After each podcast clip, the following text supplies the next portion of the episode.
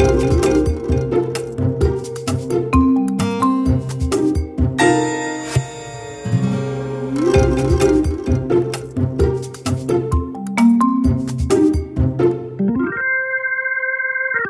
to Managing Marketing, a weekly podcast where we discuss the issues and opportunities facing marketing, media, and advertising with industry thought leaders and practitioners. And today I'm sitting down with Natalie Davey, who is an experienced Australian marketer with, with quite frankly, an impressive track record of roles across brands like Holden, Cricket Australia, Origin Energy, and NAB. So, welcome, Natalie. It's great to find the time with you. Thank you. Um, so there's lots that we could talk about, and obviously we've worked together on a, on a couple of things in the past, which we will probably get onto. Um, but I'm really interested, first off, to talk a little bit about the transition from auto to sports marketing. So for the last three years, for the benefit of our listeners, you were with uh, you were with Cricket Australia, and you arrived there from Holden, which is a really interesting category move. So from a professional perspective, what drew you to sports? And give me a sense of the your experience comparatively between the two categories. Yeah, it's really interesting that you make that comparison just between Holden and then moving into sport. If I think about my whole life and think about where my career started, I've always pivoted. Like I've never taken a linear approach. I mean, I have a degree in nursing. I went and worked in the mines for five years up in the Northern Territory driving cranes. Um, you know, and then I went traveling overseas, which is when I found my love of marketing. So, um, you know, my eh, foray, I guess, into marketing was quite untraditional. And I think that also followed in the roles that I've had mm. and the companies I've worked for. So, creative agencies moving into banking, moving into utilities, then moving into auto. So, I haven't actually ever stayed in one industry. Fair enough, yeah. Um, I think from a sport perspective, I, I just grew up family of sport. We played everything tennis, netball, basketball, volleyball, you name it, we played it. And so sport has always been a significant part of who I am and part of my story and my mm. family. Mm.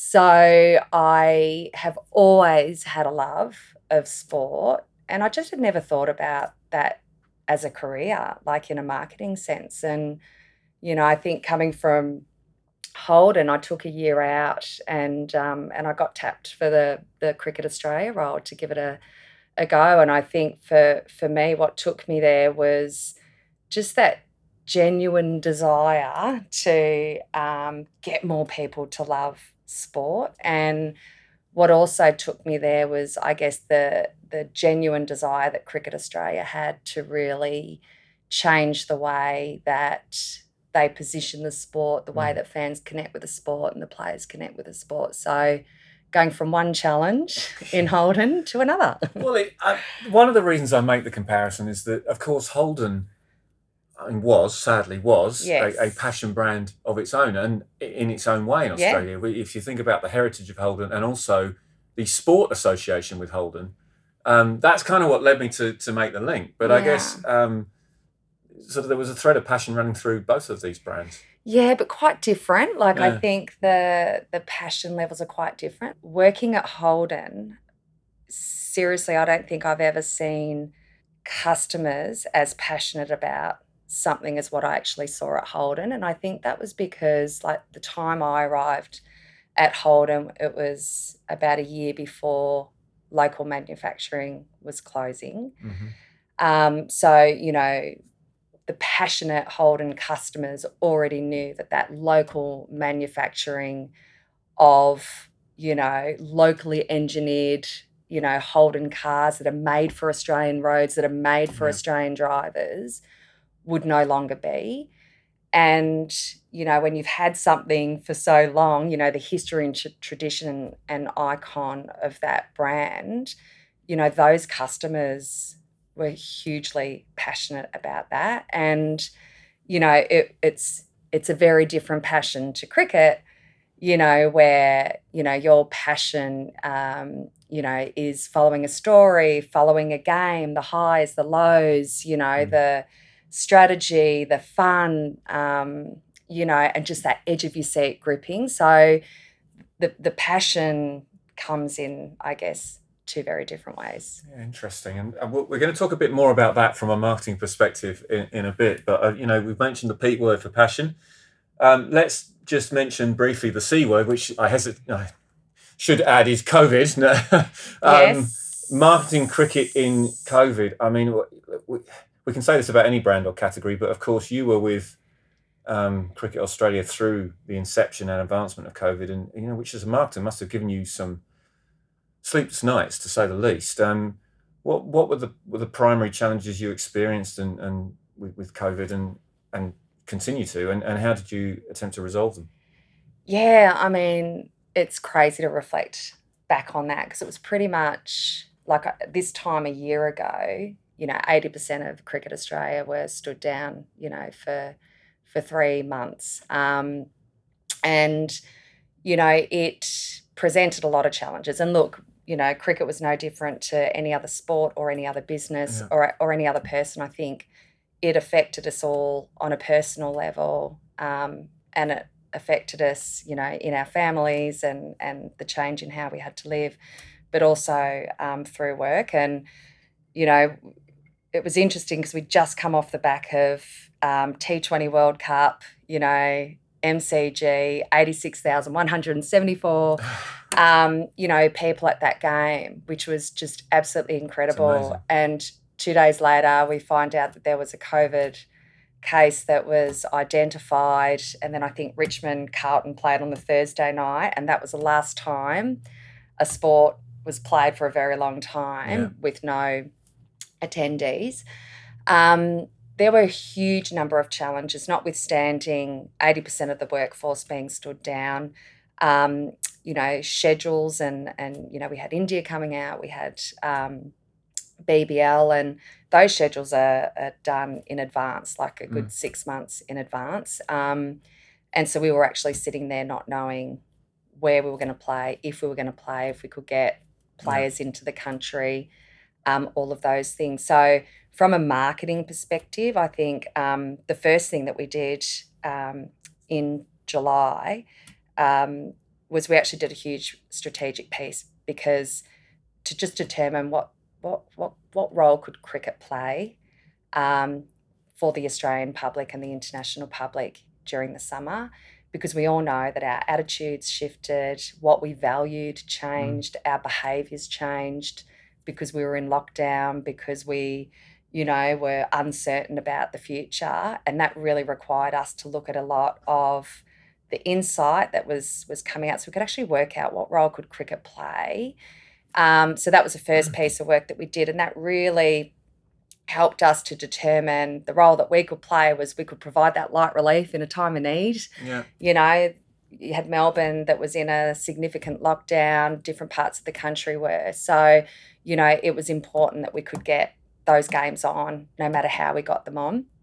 From a marketing perspective, communicating that um, it's safe to attend. So there was significant biosecurity requirements in order to put the games on with COVID crowds, so so yeah. minimal crowds, and because we as a nation and as a I guess globally were still trying to understand what COVID was and being educated around it, it was really important that we were very clear in our communication of what was expected of a fan when they attended a game and, and what we could do to provide that safe environment.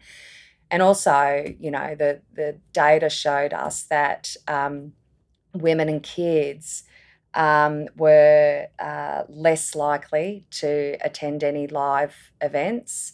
Um, and also, multicultural mm. um, uh, communities were less likely to. So for us, when we were thinking about those audiences, we really needed to to pivot and make sure that that safety and biosecurity layer in the communications was there. Mm. Um, I think what are the other things? I mean, we developed our uh, brand campaign for the season. It was all done remotely, first time ever. So we had our um, agency in Sydney, we had the director in Sydney, we had the production crew, and the players in Adelaide. Yeah. Um, and then we were sitting here working off our laptops, um, signing off all the pictures. So that was quite a a different um, a different approach to to doing our marketing. But logistically, it was it was quite tough because everyone needed to be in biosecurity bubbles because you had players yeah. that they couldn't afford to get breached. Otherwise, they wouldn't have been playing. So it was a huge responsibility on us. Um, you know, if I think about ticketing, you know, ticketing is always a, a key objective um, when you have a season of cricket and we just didn't know whether we were going to have crowds or not. You know, yeah. there were some games where it was closed doors. There were games where we had we were allowed ten thousand. There was games where we were actually allowed sixty thousand. So we had to really plan our media um, uh, really at short notice, uh, where we would usually work on a four month mm. cycle. Mm. We were really working on a two month, uh, sorry, a two week cycle. So, because we just didn't know. And actually, for the whole season, we got away every game. I think we moved maybe three BBL matches because some borders closed and we had to to move people around. But I think we were incredibly lucky. It was luck. Uh, certainly wasn't through planning, um, but we had a lot of scenarios to work with. Um, yeah, that was pretty tough. It's, yeah, it sounds like, well luck and hard work. I think. I mean, I don't, I think you're selling yourself short to just say it was completely luck. I think it's an amazing achievement to get all of those games away. I also think, and you know, this is something as COVID has evolved with all of it, and it's the reason I asked the question about COVID, particularly in context of sport and sport marketing, the role that sport plays in society. Totally. Um, particularly Australian society. Yeah um, has always been strong, but the the uh, the ability of sport to turn people to help people with COVID, you know, in, yeah. in this time. If I look at a lot of the sport around the world, the European football and, and um, the, the, European football, the uh, Formula One, uh, cricket, the Olympics. There's just like, did you feel the pressure of that? I mean, it's almost like a responsibility. It's not like you're marketing blocks of cheese. You're marketing yeah. something that and and helping people to um, to attend these events that and it, it it has a real psychological boost for people. Yeah absolutely. And i think probably on two there's probably two aspects to it because like covid when that started in march and um, through that period so we you know our domestic season would not start until september october with the women's and then move into the men's. But there was that period of time where we were not playing you know, and yet you had the majority of Australians were, you know, they were indoors, they were at home. And, you know, if you can think back, you know, we created new traditions at home. We were doing things in our family unit that we have never done before. We got back to basics. Mm. We found our community, our immediate community. Like, you know, you you knew the people in your street you know, we didn't know the people in our yes. street before. Um, you know, you knew your local butcher yeah. and you went to the local fruit shop as opposed to going to the big supermarket. So there was that real sort of sense of community. What cricket also did was to really, uh, on two fronts, um, we actually um, created, you know, we, we played some of the most iconic Australian games that have ever been, you know, mm. so people could actually enjoy those. We, you know, we banded with the players because the players were in that, you know, they were in lockdown too. And, yeah. you know, showing and sharing that the players, um, you know, have uh, have their own struggle struggles, whether it's mental, physical. You know, it's you know, it was Marnus Labuschagne in his shed, you know, doing some exercise and keeping fit and that sort of stuff and posting it. So, you know, so others were doing the same. You know, our community cricket team were um, developing video content pieces for parents so they could get out in the backyard That's with their amazing, kids. And, yeah. you know, you don't need a bat and a ball. A rolled up piece of yeah. newspaper and yeah. a taped um, tennis ball will do the trick. And so, even through those periods where we weren't actually playing, cricket still had a role to play in the home and in the community. And, you know, I'm incredibly proud of the work that cricket's done um, in that space. And I think, you know, the one thing cricket did, and yes, there was luck that played in it, but just that um, unwavering determination last season to make sure that a game could be played. Mm. And, you know, there was a lot of planning, there was a lot of scenario planning, you know, getting players on planes, moving them here because it's really important to get that game on TV, yeah. you know, so everyone can actually enjoy and feel a sense of normality and a sense because we hadn't had that. We you know, really and that's yeah. and that's what I think cricket does. It gives you that sense of summer. It gives you that sense of um, there are things that we were craving normality because everything was so different. So that's getting us back to passion, isn't it? And yeah. You know, we, we mentioned it a bit before, and I, you know we've talked also about both of you know the last two roles that you've had being passion brands, but I want to get on to talk a little bit about that in a marketing context. You know, yeah. the natural assumption, I guess, would be that marketing to passion brands would be both massively enjoyable, which I think, I mean, you said whilst very hard work, it's you yeah, clearly have enjoyed it. it. Um, but almost like a relative, like, and I'm helicoptering out of COVID again now. I'm just talking more generally. Yep. But you know, almost like a sort of a breeze. You know, all these people just want to come and come and be with your brand, and you know, I'm sure it's I'm sure it's not as simple as that. So I'd really like to get your balanced perspective on on the opportunities, but also the barriers um, of working with brands or some of the challenges of working with brands in which your consumers are so heavily invested. Yeah, it's interesting. I like I look at Holden. I'll talk about Holden for a moment because that is so there's so many similarities, but there's a lot of difference um, between Holden and um, passion customers and then passionate fans of cricket. But you know, as I mentioned before, the closing of local manufacturing, um, and you know that that grieving, I guess, of those passionate um, customers was a bloody challenge because. Mm you know, you suddenly had um, European made cars that had a Holden badge yeah. put on them and sold in Australia. And that's not only a marketing challenge, yeah. that's a business challenge. Yeah, totally. You know, like how do you how how do you encourage um, you know, loyalists who have, you know, blood, sweat, and tears, you know, have have have bought and and and have these Holdens and part of history. And it's all and the reason people love it is it's because it's Australian made. It's mm. for our roads, and our roads are very different than anywhere else. Like that that was a really really tough position that GM had in trying to get those loyalists or could keep those loyalists within the brand. Um, I think that the conundrum there really was you had this declining generation of loyal, passionate yeah. customers, right? That were never going to accept an overseas car with a badge on it. But then on the flip side, you had this portfolio of cars that were for every customer. There were SUVs, there were small cars, there were mm. medium cars um, that actually opened up Holden's opportunity to actually talk to women, to talk to you know, students, yes. to talk to the family, um, but probably didn't really, um, well, they, they actually didn't really take that opportunity and probably left their run too late. And You've literally, sorry to interrupt your flow there. You've literally taken the words out of my mouth. You know, did they did they try and make that yeah, shift too late? Def- because they obviously they would have wanted to hold the diehards and bring in women yeah, and younger people. totally. And that that journey doesn't happen overnight. No. Like that takes time and it's all like you can't be all to everybody. And, you know, and I think there was always that conundrum of, you know, we can't piss off the loyalists, but we need to um, you know, we need to appeal to this new generation of of people that we actually have products mm. that we can actually um, we can actually talk to. But you know, for you know, there, there were discussions do you just actually retire the Holden brand? Yeah. Like, is that challenge way too big to try and bring those loyalists um, across mm. into the new world?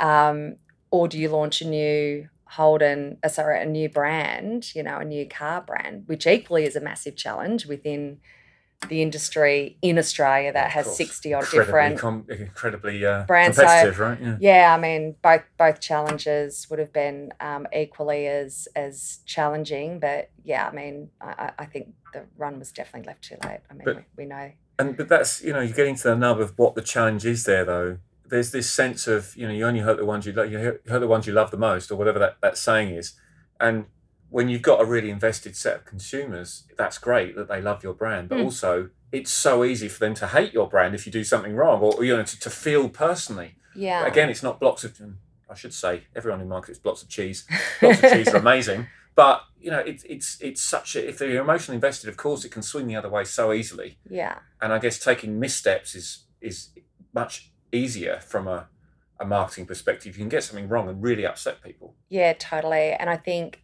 you know for for Holden, the the challenge they had was they needed to remain relevant. You know, yeah. in a really challenging, um, uh, with a really challenging future ahead of them, and you know, you you actually can you can do both. I think so. Yeah, yeah totally. Um, and I think that's where you know if I look at cricket, you know, cricket. I think about cricket in the last twelve years. Cricket has innovated, mm. you know, and it's funny you sort of go into cricket not actually thinking about that, but you know, twelve years ago, you know, all people knew was twelve guys on a field playing Test cricket.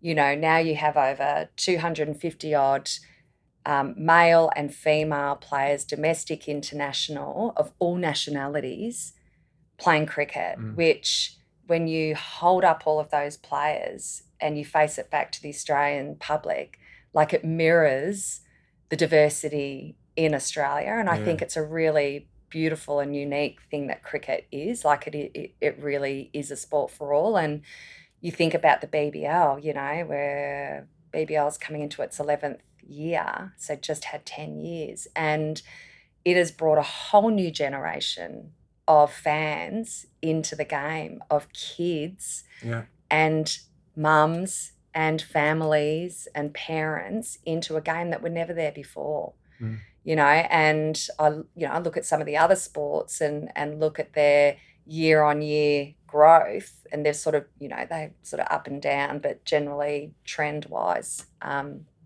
sort of pretty much the same.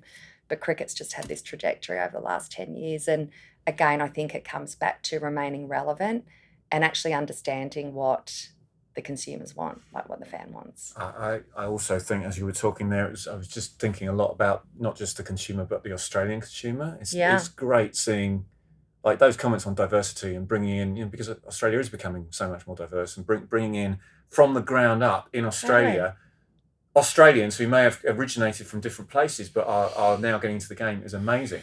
On the flip side, and I'm going to state a personal opinion here, you need to agree or disagree, but on with Holden, it was almost, it, it felt, and I should disclaim, I mean, I, you know, Natalie and I have worked a bit together when she was at Holden, but it's it was almost the inverse in that in that you had GM coming from a completely global perspective, and either being not willing to or simply not able to grip what the Australian consumer wanted, who the Australian consumer actually was. Yeah. Because it's fine to say, oh, we're going to market to women, but well, it's they're Australian women. They're not just. It's not. You can't just in, implant it in.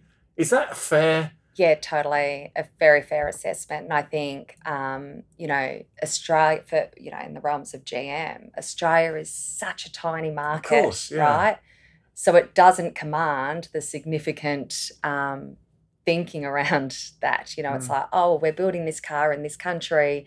We're going to badge it this in Europe, but let's badge it Holden in Australia. Mm. I mean, it's not so basic. There, there is some insight in that, but not – specific to Australia. And, you know, and that, again, that is why Holden was so successful because they engineered those cars unlike any mm. other car in the From world. The ground up out into Australia. Correct, Absolutely. because the roads that we have here are completely different. So if mm. you're if you're engineering a car in Korea for Korean roads and you bring it to Australia, you know, it's it's going to feel and and behave and be very different. Yeah. So yeah, totally agree.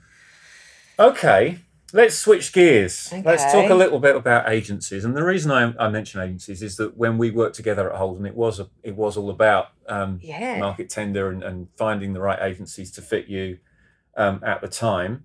Um, do you think?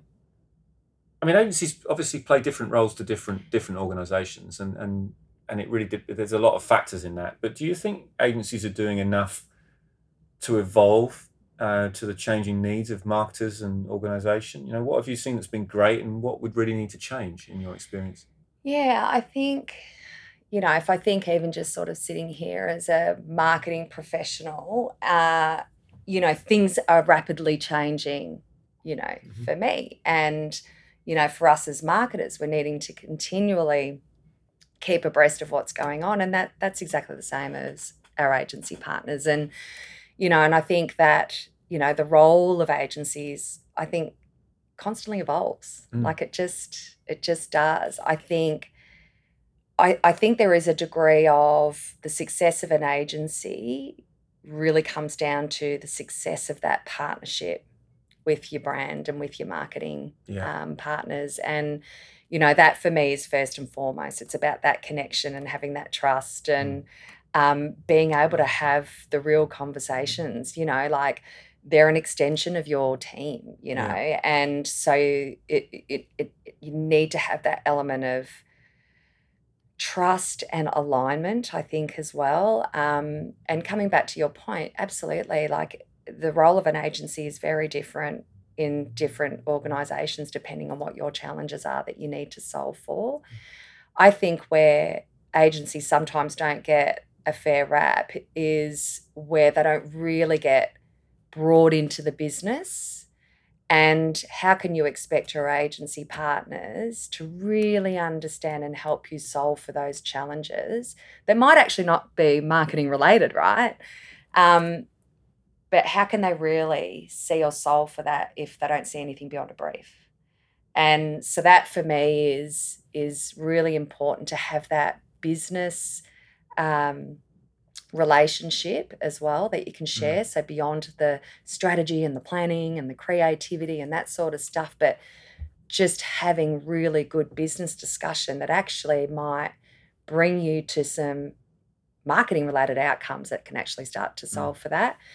I think that um, the diverse the diversity of thought is is really important and you know like i think about cricket and you know you have you have your creative agency, you have your media agency, you're working with the broadcasters directly, you're working with the sponsors directly, you're working with your content team in digital, you're working with the news and media publishers. Yeah.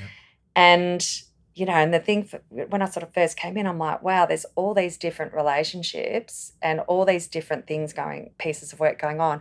Imagine what we could do if we actually were all together and actually working towards a common goal. Yeah um, the power of all of those uh, people in that room and the diversity of thought to actually deliver on um, a challenge or an objective is far greater than just thinking, oh, well, they're a creative agency. We're just going to give them a creative brief and get them to solve for that.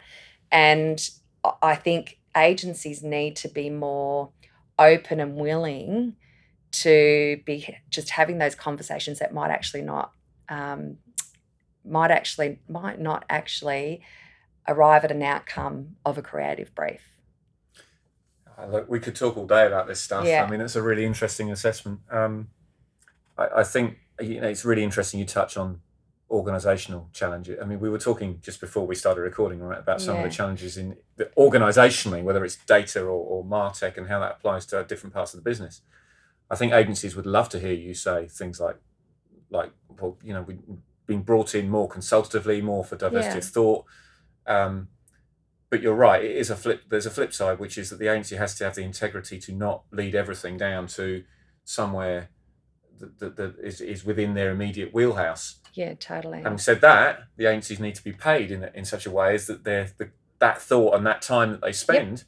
is still is still compensated for. Yeah, um, one hundred percent what I mean, this is probably quite a hard question to answer, but what, in terms of how agencies get paid, what could change there to, to help that? Yeah, a couple of things I've always, um, uh, you know, one of the ideas I've sort of worked with or thought about and actually worked with some agencies is actually like absolutely everyone needs to be compensated right mm. you know nothing's for free in this world and um, you know, you you have a set of partners around you that you value, right? And that you can work collaboratively with. And, you know, that diversity of thought and having those at the end of the day, that diversity of thought, they're all wearing the same hat. Mm. And that hat is for the client. Yeah. So, you know, it's about solving a challenge, right? And not knowing where that will go. So agnostically um, how are we're going to solve that challenge. You know, I I would love to, you know, lock, you know, six or eight people from different industries or di- mm. different agencies that are part of my network in a room for a couple of weeks. You know, here you go, off you go. I'll pay you for that. You know, yeah. and and here's the here's here's the objectives. This is the challenge we're trying to solve for. Go and work it out. You know, and hey, I want to come in there with you. yeah, look, I, you know, agencies would I, I, I'd be amazed if any agency didn't would not want to be involved in, in that sort of thing. I think when you know when we talk about compensation, I'm not necessarily talking about how much. It's more about the methodology behind it. So uh, you know, a simple example. Let's take the example of a media agency who is, yes. is remunerated in a very traditional way. So a small percentage commission, um, and then a lot of uh, financially based KPIs sitting behind how cheap can you buy the media that's not going to lead to objective transparency with that agency. Mm. They, they're going to have to because they're getting compensated based on buying cheap media. So naturally, they're going to bend towards buying cheap media. Um, but that's if you're. But that's if the relationship you've got with that media agency is is like that. Is, is transactional, correct? That's yeah, right. Absolutely. And if it's a partnership and there's shared KPIs and you have that trust at the table and actually that transparency and what that financial arrangement looks like, I think you can get to very different places. So, one of the biggest single challenges we try and solve when I'm working with clients on on pitches or assessments or whatever with agencies is that absolute sort of um, there's often a break in organizations where you're you you have people like yourself saying exactly that um, but then other people, whether it's procurement or someone else, saying, "Okay, that's fine, you can have that, but we're still going to pay. We're going to still going to pay the agency in that way, and we're still going to target them based on the cheap media, and we're still." So there's a kind of it, it creates this kind of double level. Are we transactional or are we consultative or, or what are we? Yeah, I, I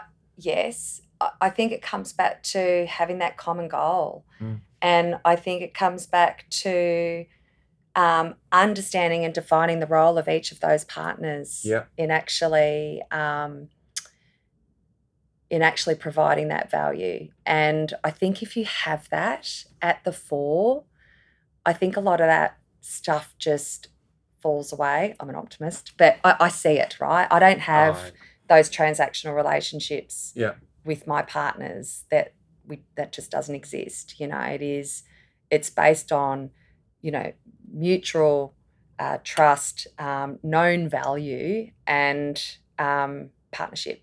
Hmm. Like, yeah. That requires marketing leadership. It really does, yeah. and and it doesn't. You know, I think. Well, let's let we'll, we'll put this recording out, and then whenever you next run an agency pitch, I'm sure you're going to have people queuing up. You'll have 48 agencies so. all, all, wanting to all wanting to work with you, which is not a bad thing.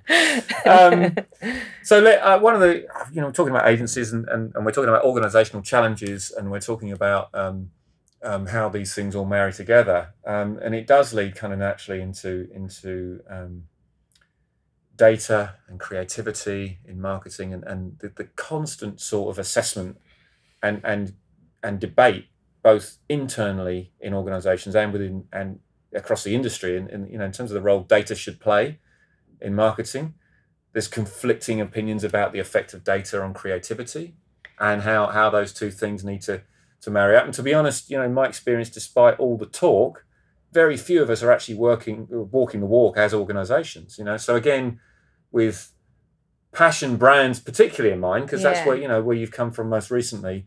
What's your take on on what the balance should be between the role of data in defining marketing and the role of creativity in bringing things to life? Yeah i i'm big on the data train. So you know data absolutely needs to inform uh, the value we can create right? So whether it's for our fans or customers um, it's the insight that actually feeds into the strategy that feeds into the challenges you're trying to solve for, right? If you don't, you know, gone are the days of just intuitive marketing. Mm. Like, mm. you know, fans leave signals for you all over the place yep. because we live in a digital world.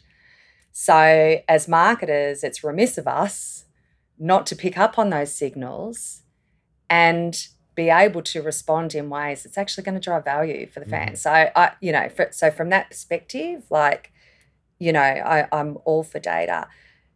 It doesn't come at the expense of creativity. I actually think it enhances the creativity and probably and actually opens your thinking and thought as opposed to how you actually can creative res- creatively respond versus thinking it's going to contract that mm. you know and you know we've we've been doing or not we at, at cricket we've been doing a lot of um, work in the data space and the customer data strategy over the last 12 months and you know even thinking about it at a participation level and you know i'll use my son lockie as a good example you know he's 11 years old he plays at bowie sharks you know he's got his my cricket app so all of his stats yeah. you know every week is in the my cricket app and you know so you know wouldn't it be you know i, I also know that he's an adelaide strikers fan rashid khan's his favorite player mm-hmm um, and that's just basic info. So, you know, how do you creatively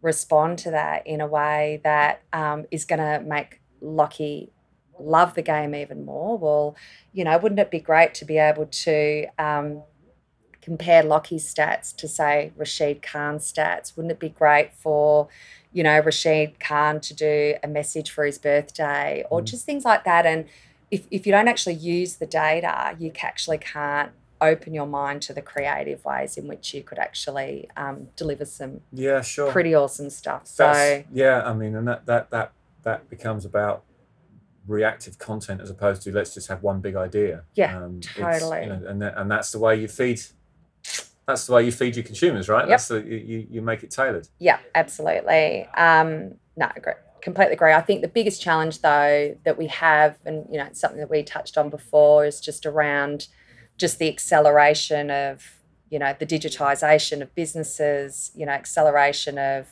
um, you know marketing tech and data capability in organizations um, that perhaps don't have you know that need the upskilling to actually understand the true benefits mm. of of that and you know i think that's where a lot of businesses are grappling with at the moment of how they actually either start that journey and they're either starting from scratch or they're starting from you know a point where you know they may have a significant amount of legacy there that that really needs um, quite significant transformation to to move forward. Yeah, we, we I mean again before we started recording we were talking a bit about this and, and what I took from some of the things you said was that it, it, certainly with cricket you you've sort of taken a sort of block by block by block by block you know building things up um, over time in terms of building a mark and, and and sort of almost on the run you sort of you're adapting and, and sort of iterating as you as you go um, which seems inherently the, the better way to do it because we see a lot of organizations who have tried it top down so they've just embedded a, an enterprise system and then mm. sort of forgotten that no one actually knows how to use it or or or bring it or bring that thing to life and and all the heritage stuff around it doesn't plug in properly yeah um what's yeah i mean it, you know these things don't happen overnight yeah, and you need sure. you need to bring everyone on the journey because you know and this again comes back to it's you know it's it's not a marketing issue you know it's not just a, it's it's business wide right and you know it involves technology it involves digital it involves finance it involves strategy it involves yeah. marketing um, so you know it is an enterprise um, challenge that needs to be addressed and you know you you actually need to understand what the end game is that you actually want to get to before you work out the journey mm. to get there and so having that sort of iteration and understanding along the way of what those key milestones are. But it's really also important that you show at those milestones that there is that return,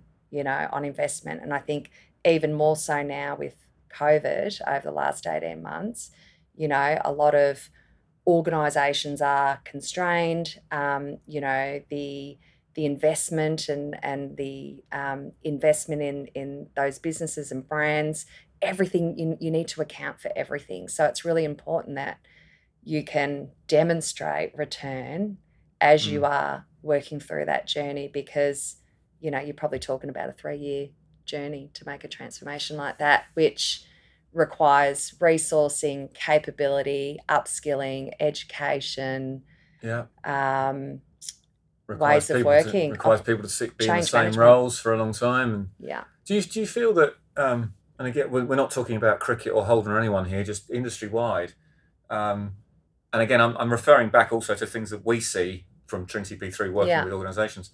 Do you feel that there is sometimes an unfair degree of pressure placed on marketing to affect this digital transformation? Because it, you, you're abs- I couldn't agree more. It's a completely enterprise-wide thing, but we hear time and time again, you know, when something goes wrong with, well, where's our customer data? It's it's marketing that gets pointed at, but at the same time, marketing simply cannot uh, have all of the the blocks in place without without compliance from everyone yeah. else. Yeah, totally. It's um yeah, I think the pressures um, on marketing over the years have become a lot greater. I think that you know the responsibilities uh, that marketing has around business growth. Um, I think today, yep. you know, more so than say five years ago, is significant. So yeah, you know, marketing does sort of seem to get um, looked at from that perspective. But I think it also depends on how organisations are structured as to,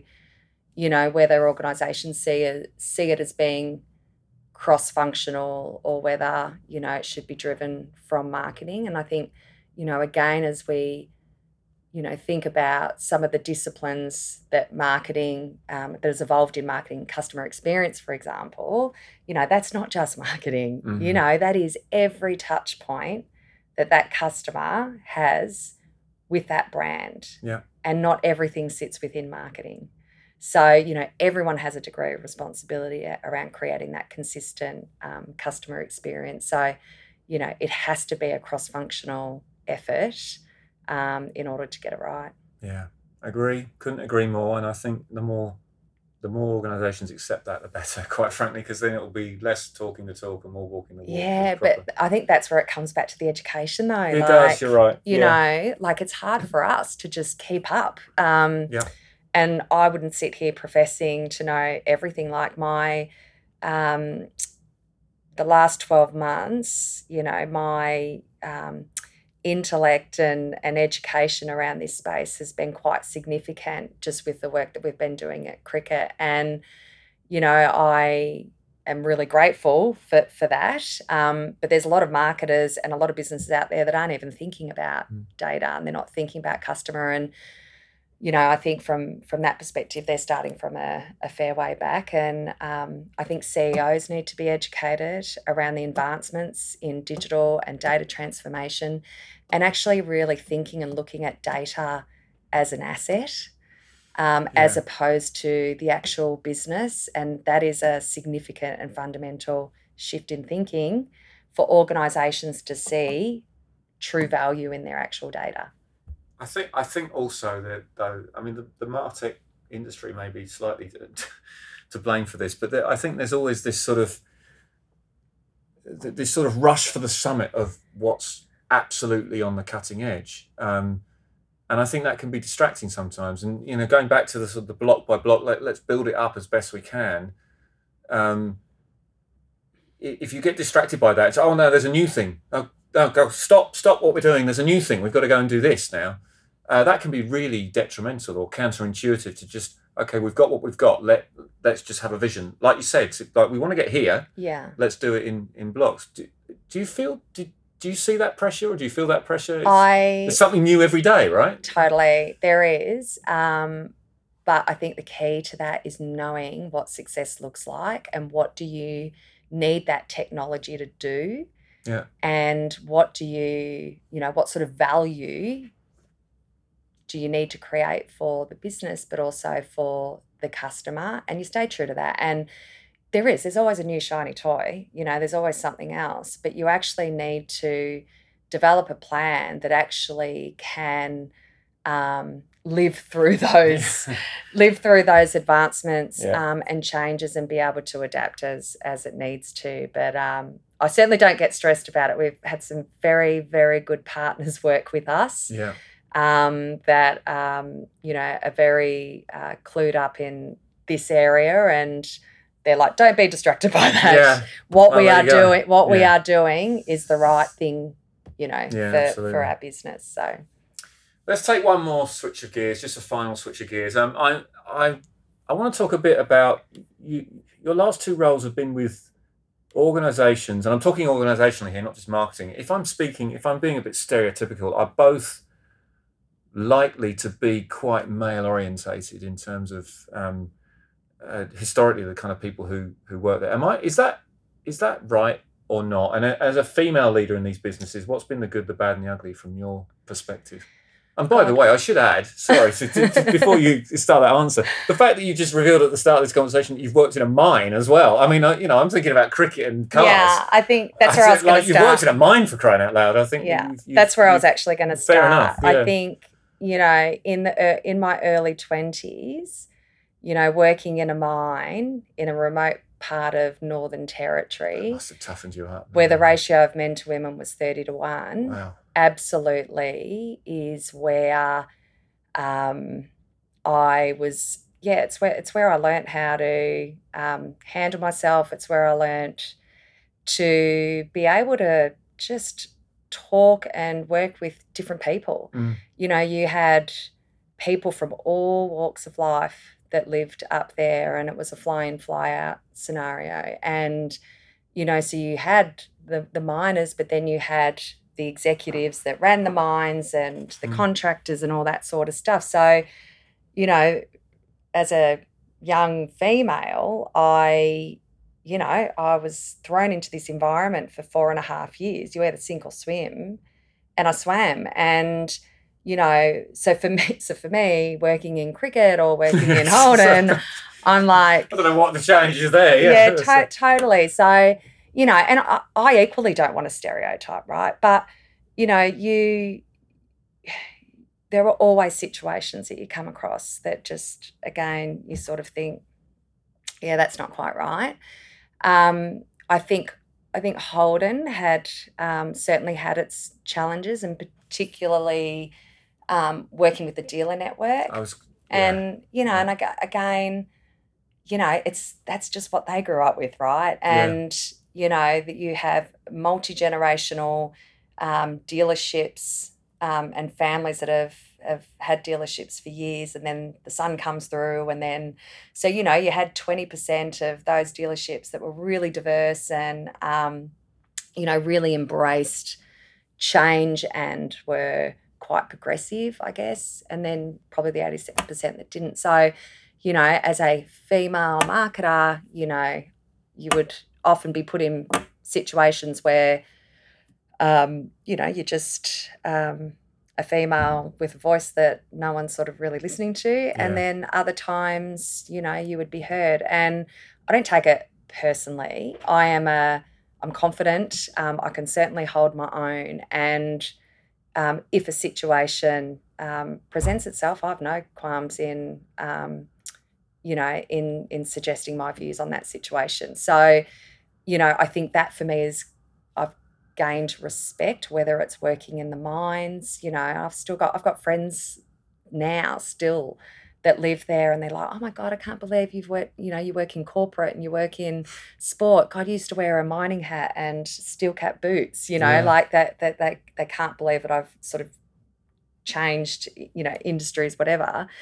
Um, but yeah, I think, uh, I think you're always going to come across situations where um, you're challenged. You know, women are seen as um, you know, emotional and empathetic, you know, because we are empathetic um, human beings. I'm not saying that men aren't, they, they certainly are as well. But, you know, if I think about me personally, I'm a, an emotional marketer. Like I, am really passionate mm. about what I do. And that comes across in everything that I do, whether I'm in a meeting um, or whether I'm with my team. And so, you know, sometimes that passion is, um, joy and sometimes that sometimes passion's not, not. and that's okay because i'm just yeah. being me. Um, so yeah i think you know i think as a society we've got a long way to go. I think there's always going to be those um, you know times where you're correcting someone to say yeah my name's not love it's natalie thank you. Yeah. Um, but i don't see much of that you know I, I I did used to see it in some previous roles. I don't really see much of that stuff now. Yeah, I was going to ask about that. I'll, in fact, I'll come on and ask about that. I think you know your experience in the in the mines. Geez, that would have toughened anyone up. Let alone, I mean, mm. we times it by a thousand for the one female in thirty. Um, and and it's really interesting to hear you say how that's how that's sort of helps shape you in, oh, in some ways. I am. It's fun. Like you know, I grew up in a little small country town, um, and I am so different today to the person, to you know, to the young woman that I was yeah. when I left Seymour. And you know, again, I think it comes down to my experience in you know diverse industries, um, different careers. Mm. You know, I, I honestly think that that and that just provides that sense of comfort and confidence in whatever situation I guess that I'm I'm put in. Do you think? I mean, sort of coming back down into the into our industry specifically, and you know, yeah. talking about some of your experiences. I mean, the dealer network that's interesting. I've yeah. I've heard similar. In fact, we won't go into them, but some pretty horrible stories about yeah. dealer networks. I've, I've known other females who've worked in them, but um, from from a marketing industry point of view, how much progress do you think has been made in the last few years? I mean, you, we have seen an increase. I wouldn't say that anything's even close to being right, frankly, but we've seen some advancements in. We're seeing more female leadership, particularly on the agency side. Actually, more yeah. female leadership, which has been um, positive. I, you mentioned the sort of you know, my name's not love, dying out a little bit, but where do you think we still need to get to? Where, how much progress has been made? I think that, um, well, short answer, not enough. Yeah, fair enough. Um, not enough and not quick enough. Yeah. And I think that, you know, you know, just even in my, if I, just thinking about my more recent experience and with cricket and, you know, coming into cricket, you know, I sort of, I, I did, I had a preconceived perception that there was just lots of men that worked in cricket, but I couldn't have been couldn't have been further further yeah. from the truth, and it wasn't that at all. And coming into cricket, there were these amazing, smart women in senior leadership positions. There, there were amazing, smart players, and I, it was just completely. Um, different to what I thought it would be coming into cricket. And I sort of, when I came into cricket, I felt like I'd found my peeps, mm. um, which was quite good. Um, and I think why I loved it so much there. And there's a hell of a lot more that needs to happen, certainly in in leadership positions um, and senior leadership positions. And I think, you know, if we think about where we are today and um, flexibility and you know the the shifts in how we live and what we value and and all of, all of mm. those sorts of things. Um, there's more we need to do to to give a leg up, I think, um, and support the women around us um, to make sure that there is is more there standing more. beside us. Yeah, I think I'm bringing this conversation full circle because I'm conscious we've gone oh, way over time. This is you. You're just too interesting to talk to. I think um, bringing this conversation full circle. I think there's a massive role for sport in yes. some of and I'm sort of talking ground roots up. Yeah. Um, you know, I've it's been really interesting to see, and there's been some horrendous mistakes and horrible things along the way, um, but the um, improved.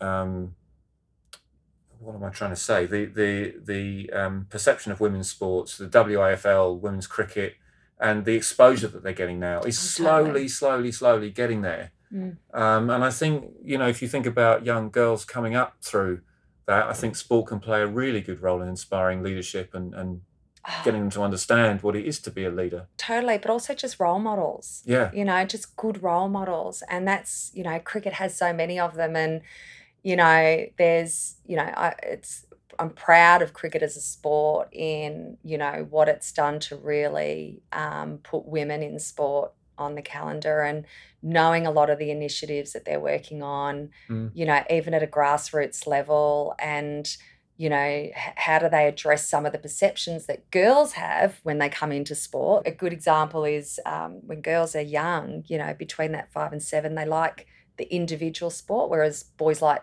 team sports. So mm. that's why boys play all the team sports. And, you know, girls are getting into gymnastics and, you know, all of those sorts of things. And, you know, because that's you know they like the individuality of that and you know girls um, you know girls coming into team sports they have um, a whole uh, different raft of um, insecurities and concerns about being in a team sport whereas a boy just sort of goes in and he does that. And, you know, cricket's cricket's going, how do we actually bring down some of those barriers? How do we change the game of cricket? How do we make it more mm. inclusive mm. and welcoming with without worrying about um, changing the sport because they're yeah. actually changing it, but it's to actually bring more people in and and to bring more girls in. So yeah, I think I think cricket's done some great stuff, but I, you know, you look at soccer, you look at just sport in general, like you know, and even just the recent Olympics, like you know, the women are killing it. It's, they, they are. And my, great. I mean, funny, it's it's interesting. You talk about young girls. So my my daughter's nine, and we've really we've and she has been quite reticent and i think yeah. for some of the reasons you mentioned and we, we've really really tried to encourage her um, without being too pushy about it to take on to, to, to try a team sport and she's just taken on basketball and she is absolutely loving, loving it. it. Just yeah. loving it. Loving yeah. being in the team. Loving. When she gets made captain for the day. Loving when she's so good. You know, she's calling some of the shots in in, in, in training and stuff. She honestly, really, really loving it. And um, that's been that's the role of sport right there. It's just about She's building learn conf- from that, right confidence. There. Yeah, that that was one one of the thing is um, girls find it intimidating um, walking out onto the pitch to yeah. bat. Wow, because you're going out on your own. Yeah. And so you know, like you, you'd never even think about that, right? Yeah. And well, as as a woman, I'm like, oh yeah, I probably would too if I was a young girl but you know how do we actually bring the batters out together so they're mm. not you know so just all of those little things to just try and you know try and address some of those challenges to get more girls into sport um, you know it's really important awesome mm. uh, i've loved talking to you today it's been great um, let me just very quickly ask you about um, the future um, yes future of marketing within business, we've sort of touched on quite a lot of this, but everyone seems to have an opinion on what a CMO or a head of marketing should be doing, um, and, and that, that makes a laundry list. Yeah, you know, everyone everyone has a different opinion. What do you think? I mean, if if there were three things that marketing should focus on in the future, and marketing leaders should focus on in the future, yeah, um, what are the biggest things that you need to get your head around? Yeah, the biggest thing to get your head around for me is certainly, you know, GDPR and these new data protection laws. Oh, like yes. that is it's massive. It's mass- it is. It's massive and it's quite dry. Profound implications though. But right? significant implications. And I think just that growing individual control of your own data is absolutely going to change the way marketers think about um, how they market. And, you know, I think that there's a lot of, again, education. Um, you know, marketers really need to get in underneath it and actually understand what those implications are for business.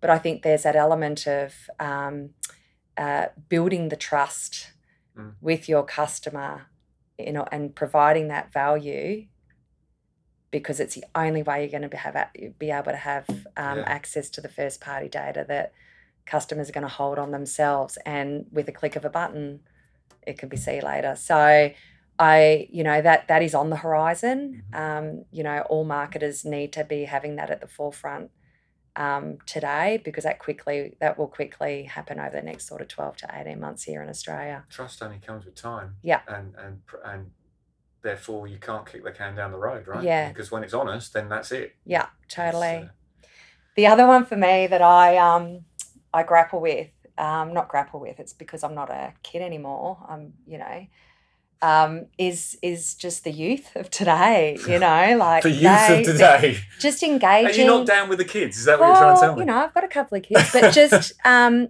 engaging with kids of today, like you know, a nine year old or a 12 or 14 year old kid today is very, very different to what we were at that age. And their influences are so significantly different. The way that they spend their time is so different to us. Like we just used to be out on the street playing cricket, you know, riding our skateboards, whatever it would be. You know, I might read a book before I go to bed. Now, like you know, that is it, it, there, yeah. there is a hundred other things that these kids are um, influenced by, and you know, just the the rise in gaming, the rise in um, online time and what they're doing on on and their influences, who influence them.